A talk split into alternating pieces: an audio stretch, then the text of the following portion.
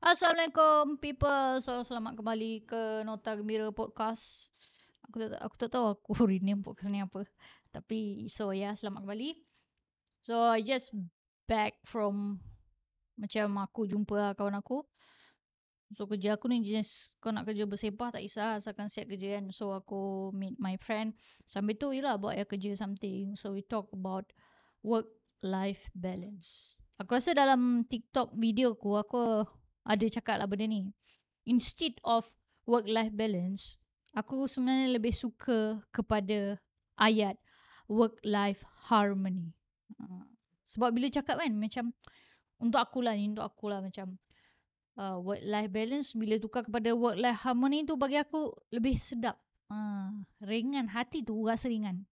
Uh, mungkin kalau dalam video TikTok tu aku punya ucapan agak sharp lah. Tapi podcast ni aku rasa bagi aku adalah tempat untuk aku membebel lah. Tempat yang aku rasa macam aku cakap member. Aku borak dengan member kan. Uh, sebab video TikTok tu tak tahu lah. Aku rasa itu adalah tempat untuk aku macam sharp. Uh, korang tengok waktu korang jalan lah scroll kan. Tapi kalau podcast ni aku rasa untuk aku aku rasa biasa aku buat podcast aku buka podcast ni adalah waktu-waktu aku kerja. Uh, waktu-waktu yang yalah kau nak tak tahulah nak kata santai ke tak kan tapi sebab TikTok tu something yang kau macam bila kau fokus baru kau boleh tengok kan. Sebab aku rasa tak ada orang yang macam pasang je TikTok biar ada scroll sendiri. Aku rasa tak ada orang macam tu kot. Aku tak tahulah kalau ada orang. Tapi podcast ni aku rasa adalah satu platform yang aku rasa macam this is the place yang macam kalau kau nak bebel, aku bebel lah kat sini. Uh, so macam kalau aku akan dengan podcast pun biasanya masa contoh aku akan masa tu maybe tengah drive kereta ke apa kan. So yeah. So tadi bawa balik. So bila cakap tentang work life balance aku lebih suka lah preference work life harmony. Sebab work life harmony ni bagi aku uh, ni Jim Quick Jim Quick yang share. Jim Quick dia punya Quick tu K W I K dia coach brain coach lah. Uh, so apa? So dia cakap lah work life harmony ni dia macam orchestra lah. Sebab orchestra ni it's not about you play the instrument same semua betul tak? Sebab kalau kau contoh lah kau main dalam orchestra kalau okay macam ada gitar ada piano benda semua tu berlaku. I mean dong alunkan their own instrument pada masa yang sama aku rasa dia music is not nice to be here lah to be heard kan? Tapi bila ialah dalam orkestra setiap instrumen tu ada dia punya okay okay sekarang ni awak main yang ni okay yang ni stop nanti main tu faham tak? Dia macam you know orkestra kan? So that's what we want in our life actually betul tak? Kita bukan nak macam okay aku tidur 8 jam. Okay aku makan 8 jam. Kau nak buat apa Makan 8 sampai 8 jam tu tak? Uh, You just man. Bagi aku Walaupun mungkin ada orang yang Rasa macam Work life balance ni Is something yang Tak patut lah. Uh, Nak-nak lagi kau Hidup tak cukup kan. Tapi untuk aku Untuk aku yang macam I have a mental health things issue all those things sebab disebabkan aku tak ada work life balance thing lah. Ataupun sekarang aku lebih orang kata suka kepada work life harmony disebab itulah aku depressed. Hmm. so macam bila dah tua ni kan dah tua ni aku belajar yang macam yang pertama untuk aku dapatkan work life harmony ni adalah first adalah kau tahu boundaries kau. Ha, bagi aku itu yang antaranya lah. Ha, mungkin aku bercakap ni dalam tidak tersusun. Ha, tapi aku nampak itulah. First kau kena tahu limit kau. Mel Robbins, dia share ada empat boundaries. Bagi aku yang penting untuk kita tetapkan boundaries. Sebab kadang-kadang mungkin kau akan tanya, boundaries ni apa? Betul tak? Boundaries ni apa? So, aku kongsikan ada empat boundaries yang kau kena uh, yang kau kena tahu. Iaitu yang pertama, time boundaries. Time boundaries ni paling senang lah. Contoh kalau aku, bila lepas kerja, aku akan macam away tau daripada handphone ataupun aku akan buat benda lain. Ha, kalau orang tanya aku pasal Alhamdulillah sekarang tak adalah terkacau sangat. Walaupun adalah sikit-sikit tapi tak sebanyak. Hmm, so kalau aku, aku akan ambil macam Okay kalau lepas kerja memang kalau orang tanya aku pasal kerja basically aku akan jawab esoknya. Ha, sebab aku rasa okay this is my time boundaries. I want to macam away jap. Sebab kalau contoh kan ini untuk aku lah. Kalau untuk aku lepas aku kerja okay pukul 5 petang. Lepas tu ada orang kacau sampai pukul 8 malam. Sampailah 8 malam sampailah pukul 12 pagi. Lepas tu esok kau kerja lagi. Faham tak? Nanti mula kau rasa macam okay. Okay boleh terima, boleh terima. Okay tanyalah, tanyalah kan. Kau jawab lah lepas waktu kerja. Tapi uh, trust me. Lepas a few duration kau akan rasa kau makin penat. Kau akan rasa kau makin burn out sampai kau rasa kau benci kau punya kerja. Ha, ini untuk pengalaman aku lah. Tapi kalau kau orang tak ada that kind of things, that's good lah. But this is for me. So, macam basically aku akan ada time boundaries tu lah. Hmm, kau kena tahu kau punya boundaries. Yang yang pertama, time boundaries. Yang kedua, uh, four time four types of boundaries ni dia tak ikut orang kata tak ikut susunan lah. Dia boleh boleh boleh sebut uh, bila-bila saja. Dia tak bukan SOP lah. Okay, pertama kau kena time tak. So aku just macam randomly sebut ah. Yang pertama tadi aku beritahu pasal time boundaries. Yang second adalah emotional boundaries. Ha, dia macam kalau kau tak selesa bercakap tentang sesuatu perkara, kau kena beritahu. I'm not comfortable comfortable uh, talking about my weight. Ataupun contoh, kalau kau rasa macam umur kau sesuatu yang privacy, ataupun bila orang tanya kau tinggal dengan siapa adalah satu uh, yang privacy, kau kena beritahu lah. Ha, macam ataupun kau cara kau nak elak tu kau buatlah macam uh, borak terus borak pasal benda lain ke. Uh, so that macam tu lah. So yang ketiga adalah topic boundaries. So contoh aku contohlah katakanlah aku tak berminat bercakap tentang politik contoh korang dalam conversation kan korang ada kawan-kawan yang kadang-kadang dia suka cakap pasal topik ni. Ataupun kadang-kadang itulah suka membawang ke apa kan. So sama ada kau cakap macam Okay Kalau kau nak cakap pasal politik Aku tak minat lah. Ha. Ataupun cara lain adalah Kau pergi dari tempat lain. Ha, Macam Contoh kalau uh, Ada discussion Yelah contoh kawan kau jenis membawang kan Tapi kau tak hati Macam mana Letakkan boundaries Kan So kalau aku Aku akan macam Okay lah Pergi dari tempat lain ke apa benda ke Ataupun kau scroll FBIG benda ke So maksudnya kau macam away kan. Kau pergikan diri kau daripada orang ah. Ha, daripada that topic. So mungkin walaupun okay contoh kalau masa tu meet up dia lah tengah lepak restoran ke apa macam mana kau nak pergi kan takkan kau nak terus pergi. Boleh terus pergi ataupun kau buatlah macam yalah scroll ke kau buat something else lah. So that at least kau masih dalam circle tu. So yeah macam tu lah. So yang keempat adalah physical boundaries. So yang ni physical boundaries Kalau contoh Zaman-zaman nak asrama lah dulu kan Kadang-kadang ada orang jenis main-main berdala kan Main berdala Pinjam kita punya baldi kan Kan baldi gayung kan So kita boleh letak boundaries lah ha, Kalau dah besar mungkin kadang-kadang adik kita ke kan Itu pun kalau orang kata patuh lah Contoh kita cakap Kau jangan pakai aku punya kasut eh ha, Macam tu Tapi kalau mampu lah dia macam bagi aku it takes courage juga ah kan untuk text no. Untuk kita cakap no. You can't borrow my handbag or all those things kan.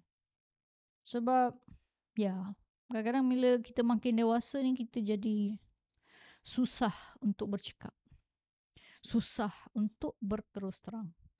Nak cakap no pun kita macam orang kata berfikir jugalah kan. Betul tak? So yang pertama tadi Okay uh, work life harmony yang pertama adalah kau tahu boundaries kau. Kau tahu letak boundaries kau. So apa boundaries ni? Yang empat perkara tadi itulah.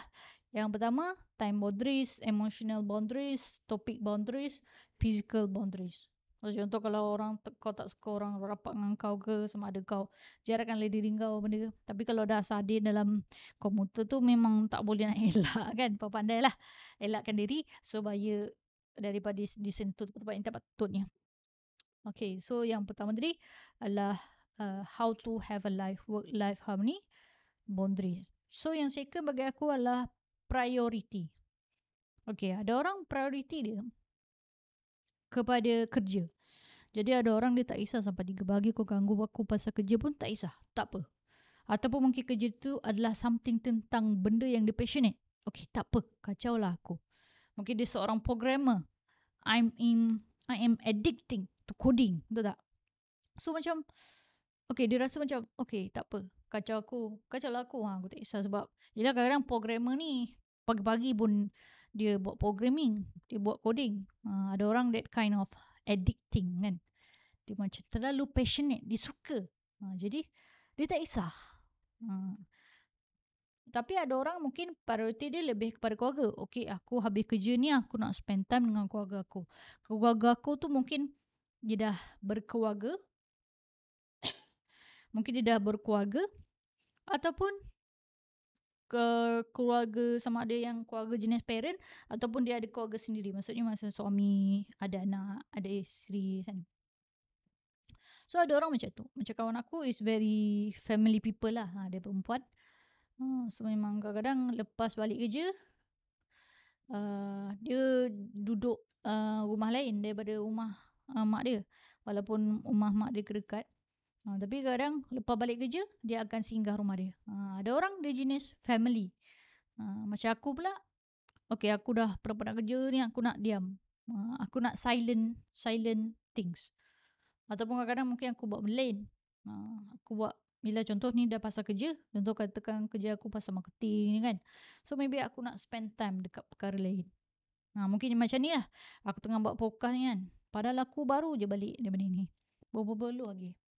Ha, so macam, so that dia macam, ya yeah, macam tu lah. Dia rasa puas. Untuk, ya yeah, dia macam distracted. Yelah kau dah pernah kerja kan. Mesti kau nak buat benda kan.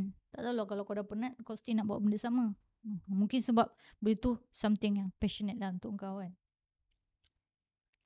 So aku rasa ya, yeah, aku rasa dua perkara ni yang aku rasa works is equal to definition of work life harmony. Uh, so macam oh yang ketiga bagi aku oh priority bagi aku yang ketiga tu adalah kau take care of your own self lah. Aku rasa mungkin berkaitan dengan priority juga kot. Maksud aku macam kau jagalah kesihatan kau. Sebab uh, it's related, maybe related to love yourself things. Yeah. So that macam kita jangan, dia macam mana? Bahasa mudah lah. Kalau tangki air kita kosong ataupun tangki cinta kita, love tank kita kosong, macam mana kita nak bagi orang? The idea is kalau contoh kalau kita aku nak sedekah duit ni. Tapi aku tak ada duit.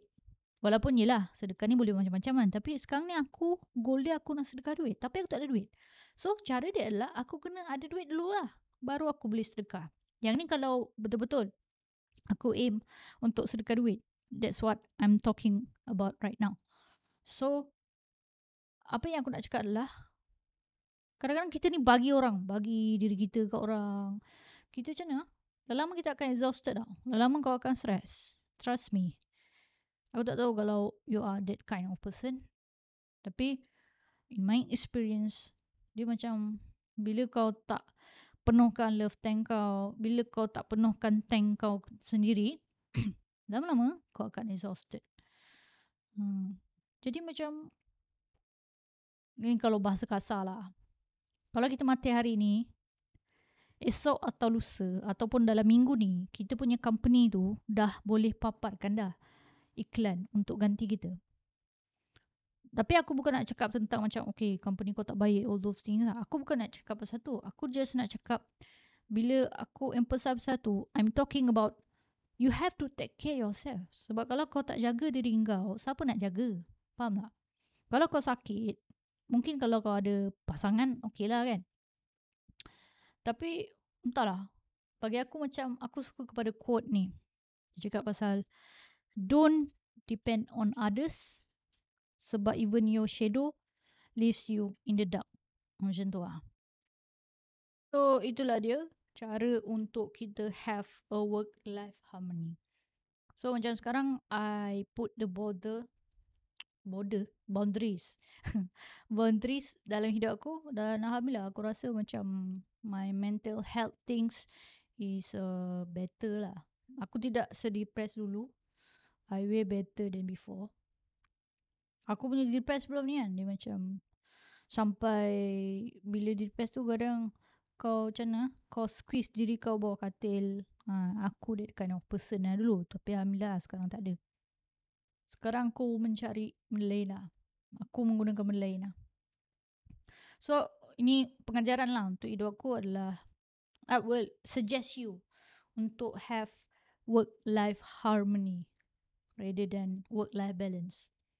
Dan aku memang lebih suka lah perkataan work life harmony tu sebab bila aku sebut pun aku rasa macam indah aku rasa macam I have a better feeling in my heart lah so yeah harap podcast hari ini dapat beri korang sesuatu insight dan memberi makna baru dalam korang punya kehidupan.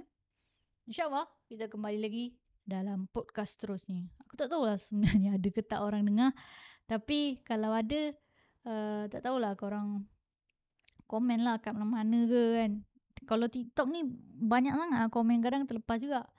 So Instagram lah aku rasa setakat ni yang lebih mudah untuk aku orang kata baca komen lah.